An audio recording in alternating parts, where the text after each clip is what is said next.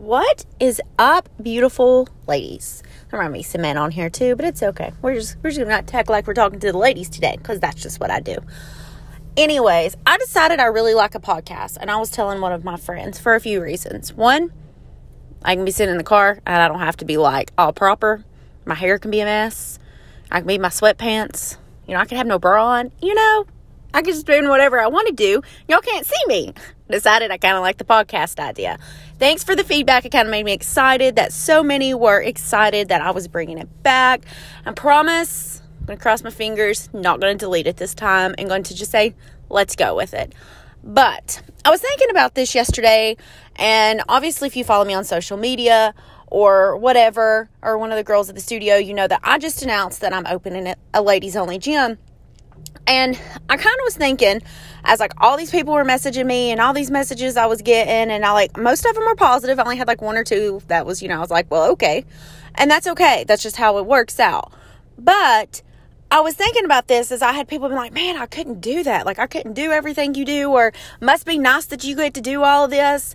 And it kind of made me think like this it is nice that I get to do all this, but geez, I've worked my butt off for this. Like, this wasn't overnight. This wasn't even just four years owning Lady Fit. This was like nine years me working and grinding and hustling and, you know, putting my head down and really trying to keep our reputation clean and trying to really honestly do as much as I could do to learn as much as I could do to build one dream after the other and everything else. And I think sometimes we forget that you're doing the same thing in your own career. Like if you're moving up the ladder in your career, you're doing the same thing.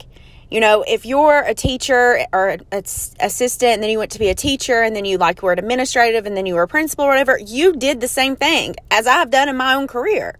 The only difference is I own it. There's nothing different about it.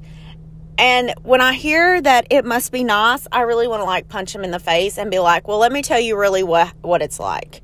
You know, it's the nights that you don't see that I'm awake at two o'clock because I can't turn my mind off because I'm thinking about ideas or I'm coming up with new stuff or I'm second guessing if I'm even good enough to do this.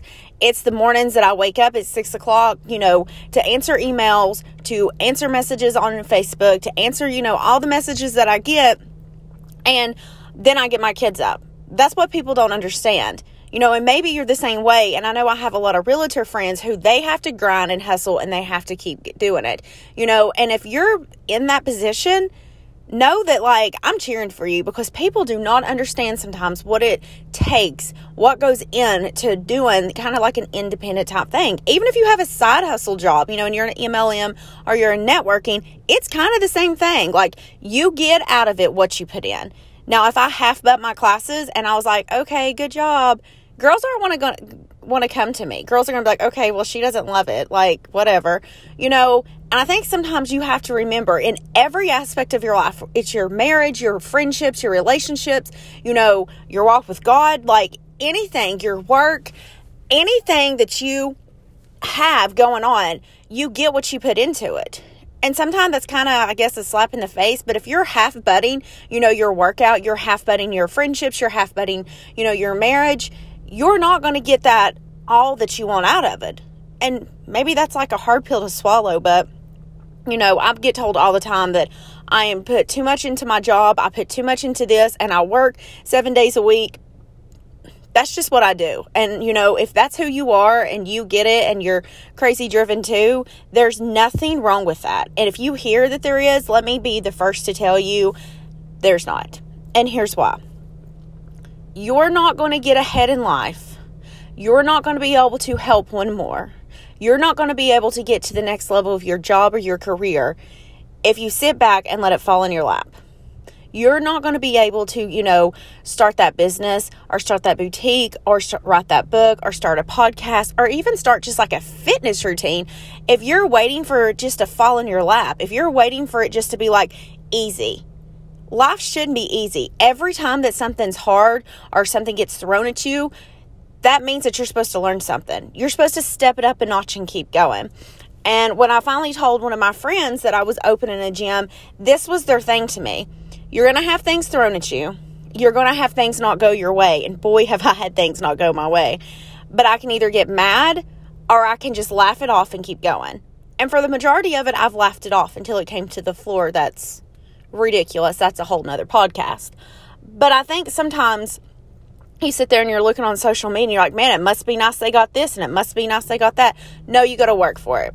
And if you're one of those that's jealous of your friends or jealous of somebody in your family or jealous of, you know, your coworker, ask yourself why. Ask yourself what it is that they have that you want and why you can't go get it. Why can't you start working out? You know, I have girls in the studio all the time who are like, yeah, my coworker's like, well, just eat the donut. It's okay. You know what? I'm proud of you for not eating the donut when you were like, you know, a donaholic. And I don't think that's a word, a donaholic. And, you know, you were eating like 10 a day and you're like, I bypassed this. And I had a girl message me and she sent me a picture of this whole table spread of all these sweets and these pastries. And I love me some cream cheese pastries. It's been years. But she's like, I didn't even want it. Like, it didn't even tip me. To me, I'm like, high five for you you know? And if your coworker is jealous because you said no to it, figure out why. Like, that's on them, that's not on you.